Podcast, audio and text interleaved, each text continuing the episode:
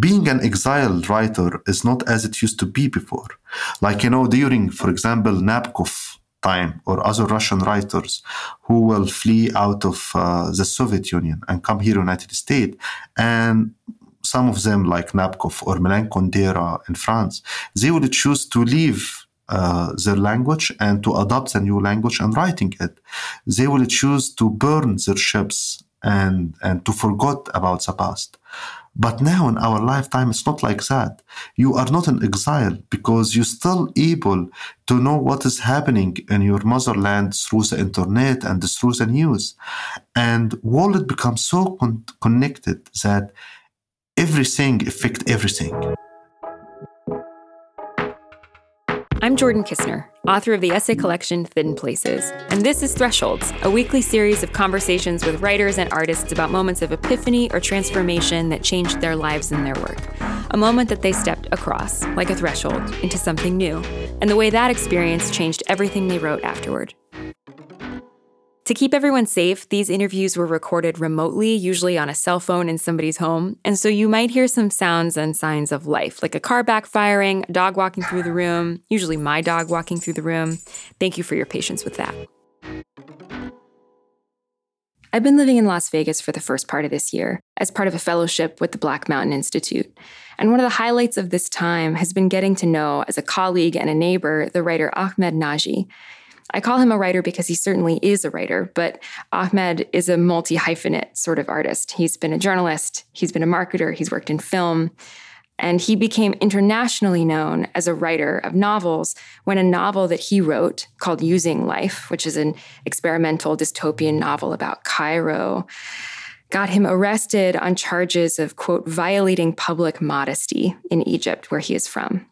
Apparently, someone had experienced a sudden drop in blood pressure after reading a sex scene in the novel.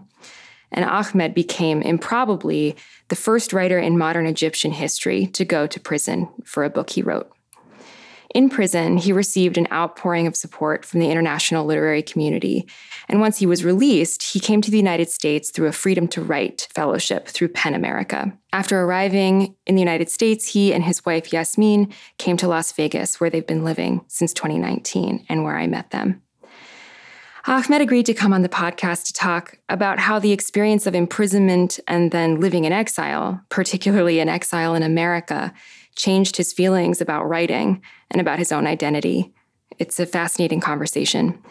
This episode is presented in partnership with the Black Mountain Institute in Las Vegas. Our gratitude to them. Here's Ahmed Naji.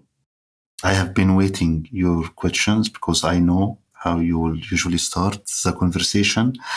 And uh, I've been thinking about this podcast and about uh, the interview for the last weeks because what I notice from other episodes is that usually you ask a writer about like a big event or, or a big thing that is played a turn point in their life. And uh, I keep thinking, what was the turn point in my life? And I mm. found there is a lot of turn points. Uh, the reality is, I, I live in Egypt. I lived in Egypt most of my life. And the last 10 or 12 years was full of turning points, starting from um, the revolution, married and divorced twice, um, changing jobs, changing places, cities, uh, going to the jail, and it looks like the whole 10 years was was so intense and full of turning point and finally, the real turning point in my life is when I moved to Vegas two years ago. It just, I noticed like in your in your podcasts how like writer when they are talking, they they describe or depict this image of the life as it was like stable or settle and suddenly the event come. And it could be simple things like like falling in love or being hit in a protest but in my case, I feel it's it's the opposite. It's my life was full of change that I become adopted for this change. I become adopted for this turning over and over. Which returning me us back to your question about what happened in the prison, because before entering the prison, basically in, in Cairo in Egypt, you live you live day by day. So I wasn't seeing myself as a writer, as as a full dedicated writer to literature writer. I thought of myself uh, sometimes journalist, documentary filmmaker. Uh, I worked in, in in movie industry and production house, and but all that time I was writing. I was writing. Um, secretly, uh, more to entertain myself. And it happened that when I finish what I am writing, I will share it with a close friends. And they were the one who thought, well, this is great. You should publish it. This was the case that happened in, in all of my books before. But when I ended up at the prison because of my novel, uh, now you are in the prison and you start to to to rethink in your life and your choice and you doubt what you are doing like you start to ask yourself is it worth it? I mean writing is it worth it to be here in in, in the prison for a year or or more? Um, and it took me like a long journey to a long journey uh, inside the prison to become with this conclusion well it looks like i'm a writer and i have to deal with writing in a serious way but then i went out of the prison and two years after i fled egypt and i arrived here. And uh, again i'm facing with the same questions.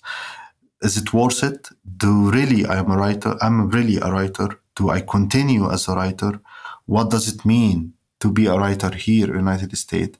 And what does it mean to be a writer in exile. So I'm facing with this with all these questions, um, which I think will be like my my turning point. There's a story you relate in the essay for the Believer about the rhinoceros as as an mm-hmm. as a person you knew in prison who was sort of instrumental, and I'm wondering if that was your encounter with him was an important part of that um, thinking, or or if the moment of saying what is what is writing, is it worth it? Should I really engage with it? Came elsewhere in prison. Yeah. So so for for me in the prison, I I was in the prison because of my writing. I always thought like I will enter the prison at a time of my life. This is like uh, this is this is usually uh, your life will be in Egypt. Like you, you can't predict, but for sure you will pass by the prison. And uh, but I didn't thought ever that I will be in the prison because of my literature writing. I thought it will be because of my political activist, activist for for my journalist work.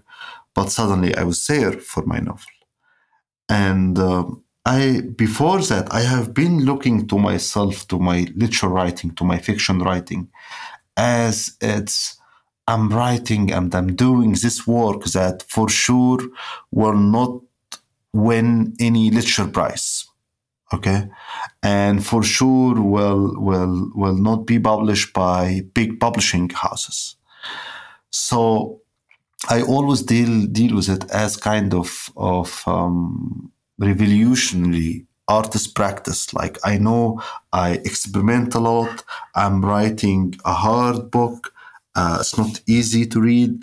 I don't want a book to be easy to read back then at that time, at least to e- to be easy read, but like to be evocative and to push people to ask a question and rethink in, in, in their life and their choice. Uh, and I know by doing this, this I can depend on this as a, a, a, source of income. So that's why I had to do other stuff. So that's why I had to give more time of my life to other stuff, to other work that I really didn't enjoy that much. I really didn't think that it has any useful impact. I worked for, for, for, for a long time and I made a lot of money out of working at advertising and marketing. And uh, I think it's just like bullshit jobs, as David, it's bullshit, kind of bullshit jobs. Um, but I have to do it to gain to gain money to to to have a bread at the table.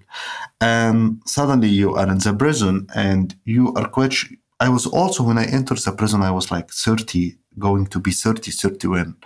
And, you know, like always people saying and and and 30 as a turning point in the life like oh i'm 30 now. So like i only have what like another 30 years in life or 35 years in life? Uh, so what, what what i'm going to do in those 30 years? Uh, so i was thinking and facing with all these questions in the prison and i was thinking well now you are a writer everyone is dealing with you as a writer it's even when you are in the prison, it's right other writers who show it the most solidarity with you. Uh, not the people who are working on advertising. Of course, like those people that work on advertising, they they, they disappeared and marketing, they disappeared. not the journalist, but like other writers, uh, fellows and brother from Egypt and from Arab world and from all over the world, even from here in United States. Like I, I will receive messages through PEN America of other writers, including Zadie Smith, J.K. Rowling, many names who like will send the solidarity and support. And all this make me think, well, it looks that other people also seeing me as a writer and I'm here as a writer. So maybe it's worth it. It's worth it to give it more time, uh, to focus more in, in in, in your writing and to sacrifice other uh, stuff, including uh, including more money. Like like of course, if you dedicated your life or so to your to your life as a, an advertising agency or a production or a producer, you will gain more money than working as a writer who have more questions uh, uh, than answer. It was also the story of the sources that showed me other faces of literature. Uh, as as I wrote it on on my book, like Rotten Evidence, we had this guy in the prison who was like totally totally disaster. He was like ha- he has like a stone heart in his mm. chest, and um, he was in the prison with his father. Like he bought, like he was the reason his father, who was like 70 75, 78 years old man in the prison. And I never saw this guy showing any emotional or any emotion or sympathy towards anything, even his father. But one day I woke up at night.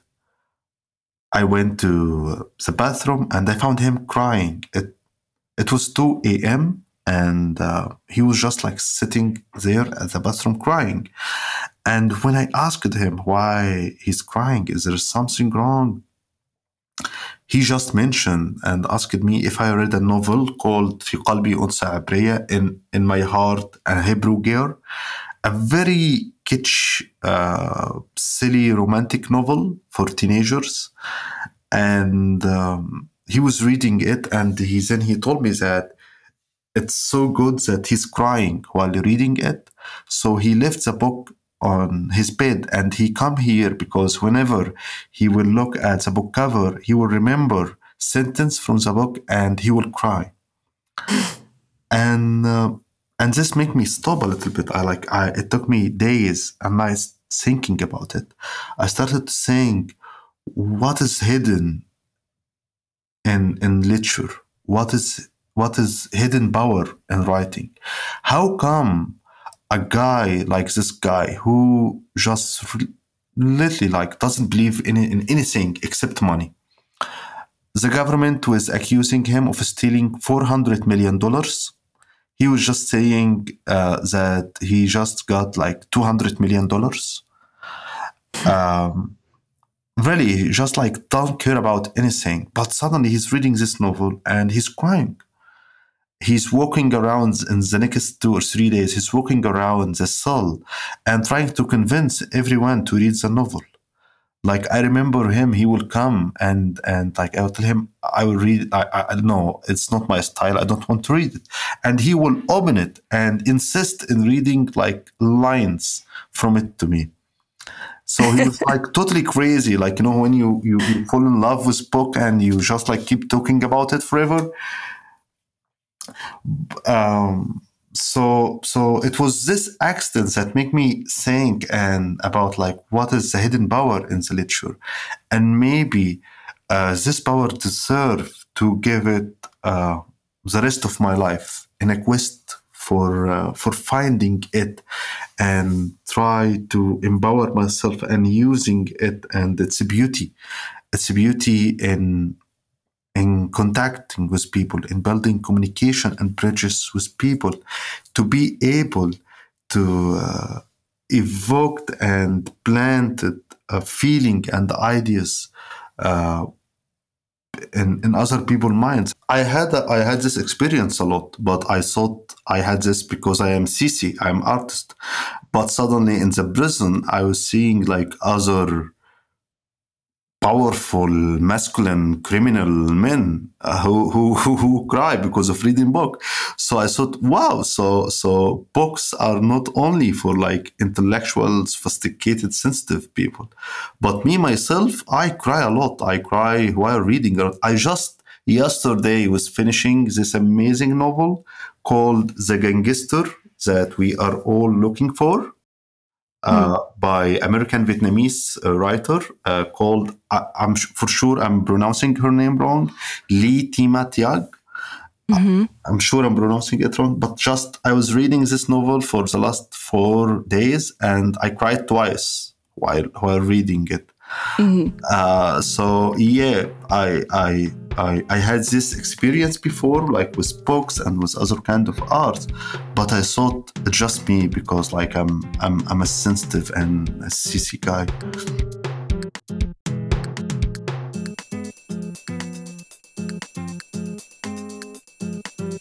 How did your how did your relationship with uh, with writing and with this feeling of a calling to engage literature for its power to do this for people.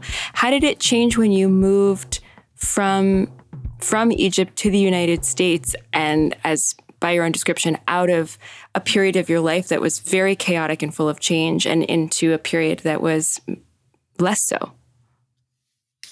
I still trying to to to understand and notice this um, changing.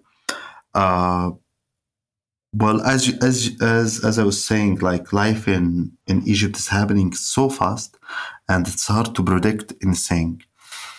Um, you always feel that you are you are running, and then you come here and you feel that the rhythm is slow a little bit, but the anxiety is more.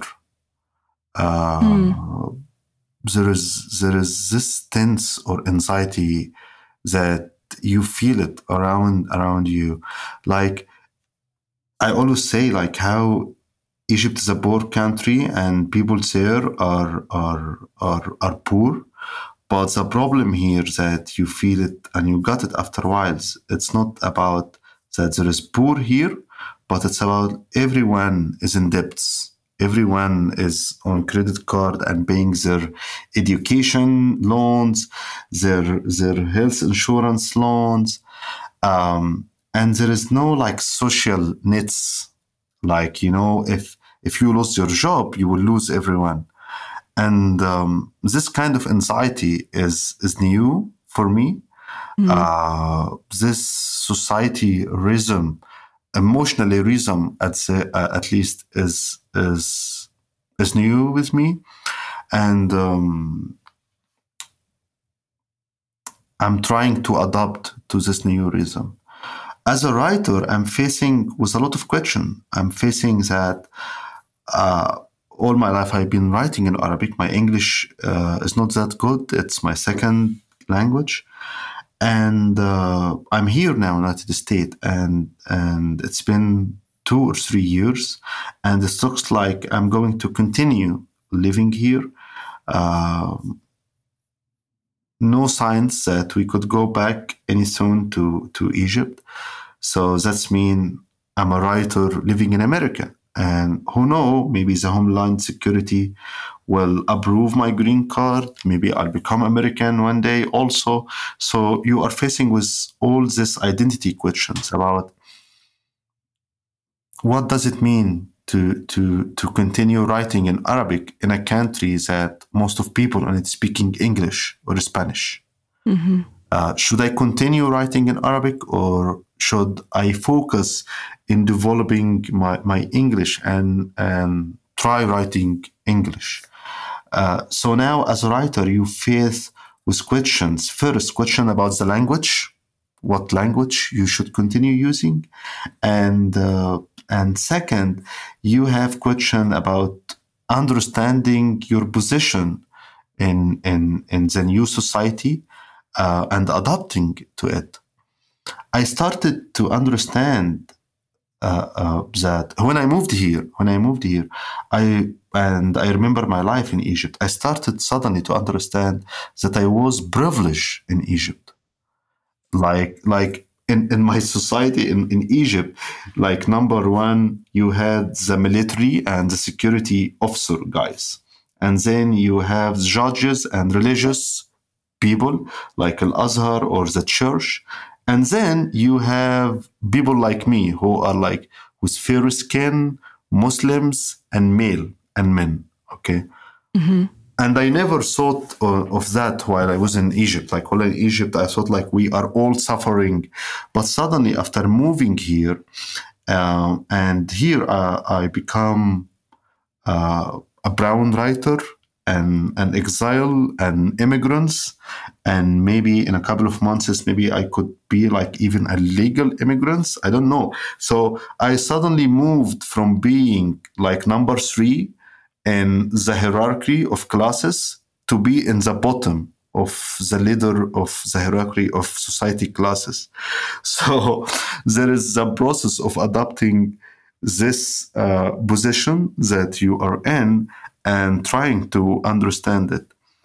And that's why like i'm working on this project now that called 33 and uh, in eden or in Paradise it's a way to try to understand uh, the, the new society and the new countries that i am in and to understand my position as a writer uh, and and and and what i'm trying to do or to figure out what i want to do yeah um, we've talked a little bit about that project, mm-hmm. um, the 33 project, but will you tell me about it again so that people listening can can know more about it? Yeah, thank. So it's a book. Um, the title that I chose called 33 and in Paradise or in Eden or in Eden. Listener could tell, uh, tell me like what is the best. And basically the idea um, it came from Islamic mythology. In Islamic mythology, when you enter paradise, you are 33 years old. That's mean if you died when you are 16 and you went to heaven, you will be 33 years old. If you died while you are uh, 75 and you went to heaven, you will be 33. And this because uh, the old Arabs, they thought 33 is the perfect age and the perf- when you have like the perfect body and the perfect mind. Very weird. I like if I want to realize I don't want my 33 years old. And uh, but on the other hand, I arrived in United States in August uh, 2018. This was just like one month uh, before turning 33 years old. And in my 33 uh, birthday, um, my daughter uh, was born, Sina, uh, and she was born uh, in United States, so she was American.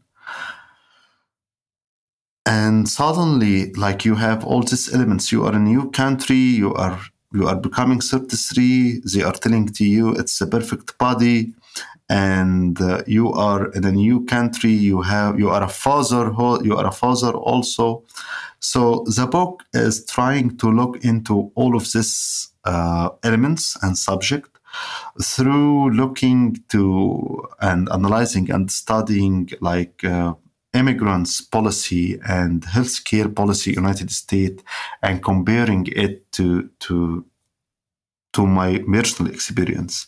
So the book is is going around like main five or six themes. First one is about my color, my name. It's about like discovering colors when moving to United States. Uh, I came up from a culture that really um, there is racism everywhere. There is racism in Egypt, but I would say like racism in Egypt is more depending on on religion and uh, social class. Uh, here it's more on race and uh, and ethnic and, and skin color. So you suddenly arrive here and you discover your new color. Like I grow up and everyone describing my skin, which is fair skin, as a white. Like you know, but mm-hmm. you arrive here and you will make interview uh, or get invited to event, and they will introduce you as a brown writer, a word that I never heard before moving here. Uh, so I'm trying to understand these things about like color and what it have to to do with me, and also looking to this funny uh, dilemma and contradiction that when when my daughter got born and they brought to us like the official paper to write her name and her details, I discover they asking you a lot of questions about like the girl race, the mother race, the father race, and. Mm. Uh, and and it was my first time to interact with the American race system, and I couldn't understand what I'm supposed to do.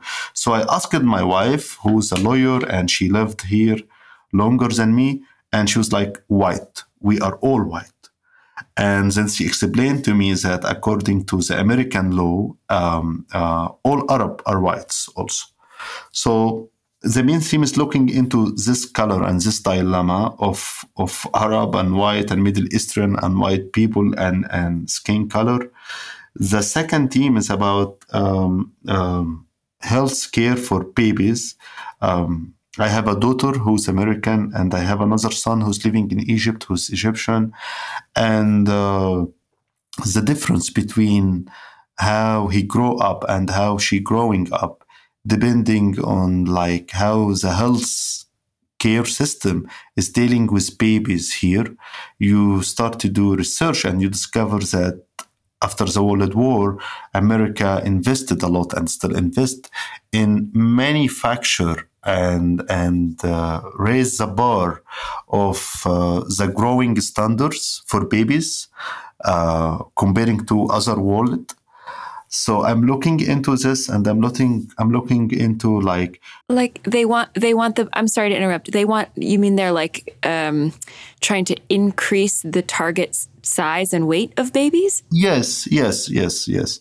It's like it's a funny a funny story about that. Um my daughter was born in dc and we were there. So every time we would go to the doctor and here in America, when you go to the doctors, you do a very weird things. After you finish, they give you all this paper, and it it include like a lot of charts and uh, and infograph, and it will show you like your your kid growth supposed to be like that, and they will give you like the charts, and every time when we were DC, our daughter were like at the line or below the line Oh, like the per- growth percentile? Yes, yes. Mm-hmm.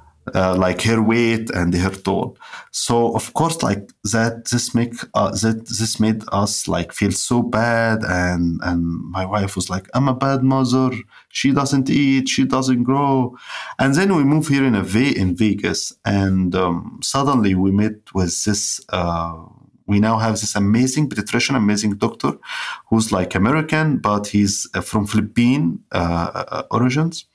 Mm-hmm. And when we visited him, we asked him about the charts, and he was like, "No, no, no, don't care about this. This is like uh, for American things. Like it's not like us. Our our babies and our bodies is fine. It's American things." Okay, so that's I think that was that was two. That's, the, that was the, the, the second, of, but uh-huh. yeah, it's connected also to the idea. Uh, I'm focusing on on also in male body, not female body, because there is a lot of things that wrote about female body. I think, and because I find myself as a male having a male body, and uh, so I'm looking into like the image or the perfection of um, of the male body. What is the perfect male body? Um, and so I'm looking also in, in, in going to the gym and the gym culture here United States comparing to gym culture in, in Egypt. So this is like the other teams that I'm working on. Uh, one last teams also is about um, growing old as a male. Uh, like what happened to your body as a male when you grow up when when when you farewell and say goodbye to the youth? And how you deal with with your body changing. And how masculinity how fragile masculinity got affected by by getting old. Um, the other theme also that i'm working on is about burying body um, so getting rid of bodies and burying your bod, burying bodies is essential in, in all culture. But in Egypt, we only have one way. It's like you put it onto the ground at the ground but you come here united states and um, you go like like i was getting my driver license and then they will ask you if you want to be an origin organ donors and uh, i remember like i froze in, in, in front of this question and then i asked the cleric can i think a lot more? I need more time to think in this question.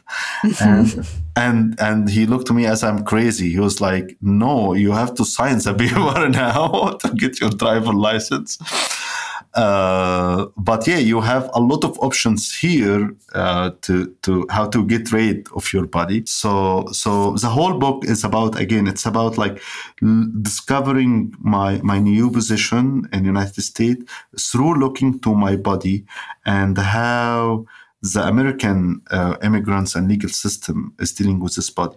I'm looking also in like how the Homeland Security and the immigrants law is dealing with bodies. Like, you know, for example, there is a list of disease that um, if you had it before, you will not be eligible to have green card or or to get uh, to live in America. And uh, this list of of uh, virus and disease, uh, including a lot of diseases that some of it like it's it's easy to cure now, you know. Um, and it keep it changing. Like I remember I was just reading and I discovered that if you happen to have or had HIV, you are not eligible for green card or or to live here.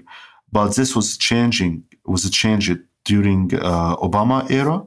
Uh, mm-hmm. But still, there is other crazy diseases that you could basically cure it by by Tylenol or antibodies or something like that. I think you were telling me tuberculosis is on that list. I think so, yeah. Yeah, I think so. I have to look that up.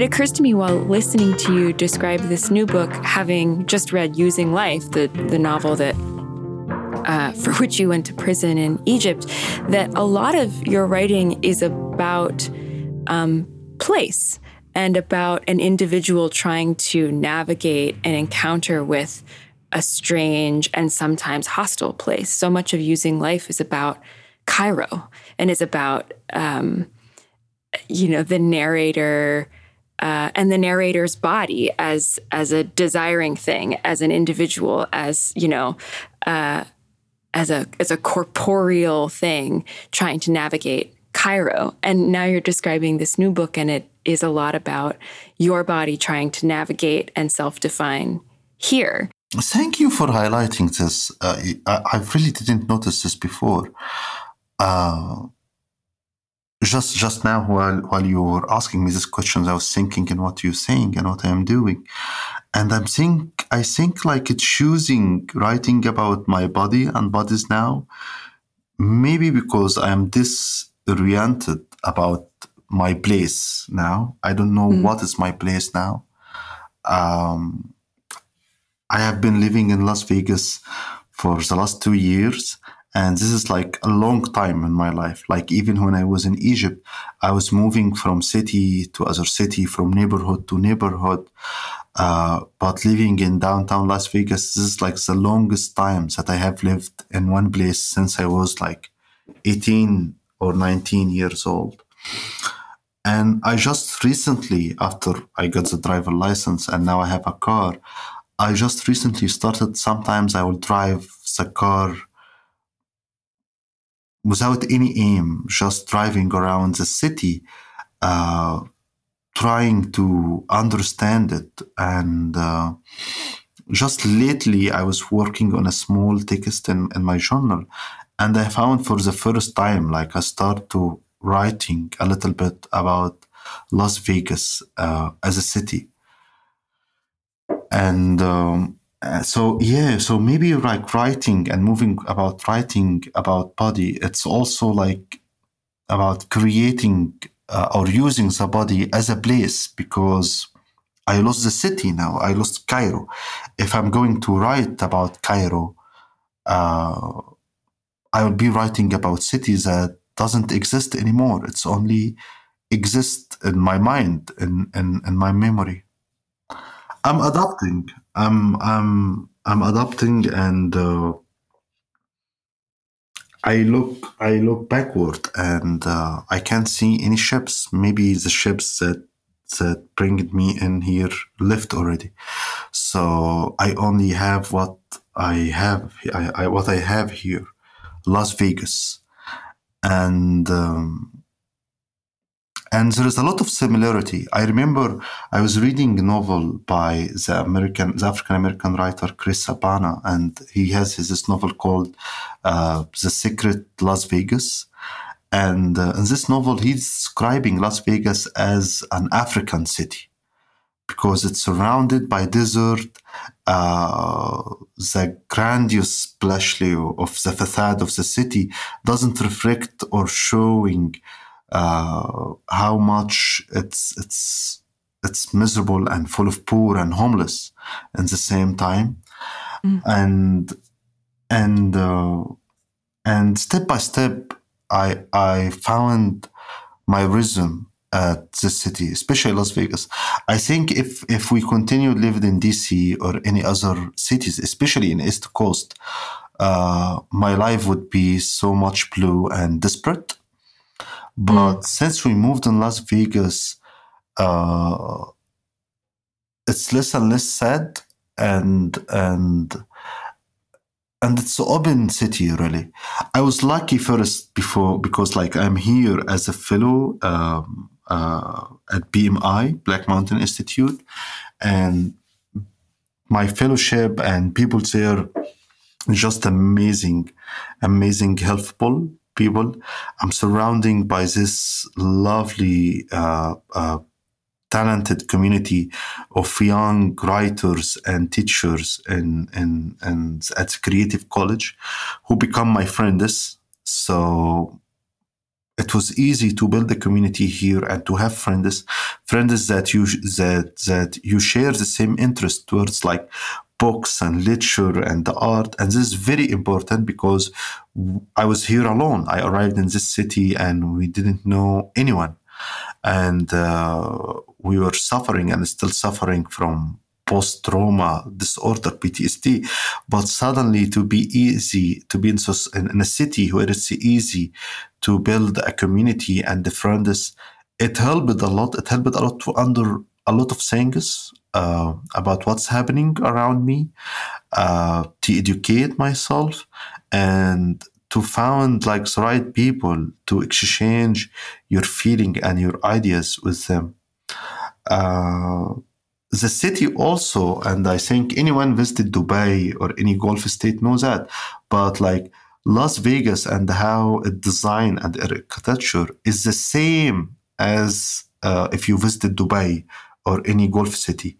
And it's the same as if you visited many new city in Middle East. I was surprised by that. I remember the first time we arrived here, me and my wife, we were shocked. We were like, wow, it's like Saudi Arabia because because it's in, in, the middle of the desert and how the city is designed, the street is lined, it's the same. Of course, I discovered after that in 60s after the oil and gas boom in Middle East that changing the lives there, people, American investor, especially from West Coast, they adopted the style of building cities in West Coast like, like Las Vegas and Los Angeles, and uh, they moved it to, to, to Middle East and Gulf countries. Mm. Uh, so now, and I grew up when I was a child, we lived in Kuwait. So now, when I'm moving in, in when we moved to Vegas, um, it's like being in a new city, but this new city has a connection with your memory. That's beautiful. What a what a strange coincidence of life. yeah. and the city and and of course now the, the and and the funny thing is of course now that Gulf Gulf money is the money that is supporting Las Vegas. Like like last year, for example, during the pandemic, the city didn't have access to uh, to to coronavirus test kit, and the federal government during Trump administration didn't send them enough testing kit. So it was MGM uh, CEO, uh, like you know MGM the resort, who mm-hmm. called MBZ the ruler of Emirat and they sent uh, uh, 200,000 test kit especially dedicated for Las Vegas. and you discover like yeah, it happened. It happened last summer, and it was a big thing. Like the mayor of Las Vegas, they went out and they sank it. The Emirati rulers and MBZ and so on. But then, like I started to do like a, a small research, and I discovered that in 2008, when um, when the market fall down and the economic crisis happened, uh, Vegas was affected, and the prices of land and and other casinos here went down. So it was Dubai and uh, Emirati money uh, that poured into the city, and they already like own the convention centers and a lot of big project here in the city. Uh, so yeah, it's it's it's a very interesting uh, circle, and it's also showing me that being an exiled writer is not as it used to be before. Like, you know, during, for example, Nabokov time or other Russian writers who will flee out of uh, the Soviet Union and come here to the United States. And some of them, like Nabokov or Milan Kundera in France, they would choose to leave uh, their language and to adopt a new language and writing it. They will choose to burn their ships and, and to forget about the past. But now in our lifetime, it's not like that. You are not in exile because you're still able to know what is happening in your motherland through the internet and through the news. And world becomes so con- connected that everything affect everything. I mean, mm we just all been through what happened last year. It's just like a small market in a city in China affect all of us, all our life in last year. So also when, when you are thinking about exile writers as my position and looking into history of other writers, yeah, you learn a lot. There is similarity, but there is a unique thing in, in, in our moment, the moment you are living. We started by talking about your your decision to take to take yourself you know, seriously as a writer to say, I am a writer and this is what I'm going to do, um, and how that decision has had changed over time. And I'm I wanted to come back to that before we end our conversation. I think by asking, um, in this period of disorientation, as you described, and, and of adjustment, what are your what are your hopes for who you are and will be as a writer and for what your writing might do? Now? Mm-hmm. Literally, I don't know. I don't have an answer for these questions. Like, if you asking me this question two years, I will be sure, like, I will give you three pages answering. But now, my hope is first to to understand my new position and I hope to to this will happen through my journey in writing this book, 33 years and in paradise. Uh, and then I will be able to to to think on my next step. I hope also to gain more conf- confidence in my English. Uh, I think I think I, I, I, want to move in writing in, in English, but uh, I still have a long journey to do this. Um, I hope to have to have to find to find the key to open up uh, the English language for me. Uh, I hope one day I will be a, I will be confident enough to write fiction on it. Um, I hope I will be able one day to dream in English. I think if I started to dream in English, I'll be able to writing in it. Threshold is a production of LitHub Radio. We're produced by Drew Broussard and Justin Alvarez. Music and editing by Lora-Faye Åshuvud of Arthur Moon. Our art is by Kirsten Huber. Special thanks to Farrar Straus and Giroux. I'm Jordan Kisner. You can find me on Twitter and Instagram at jordan.kisner. We'll see you next week.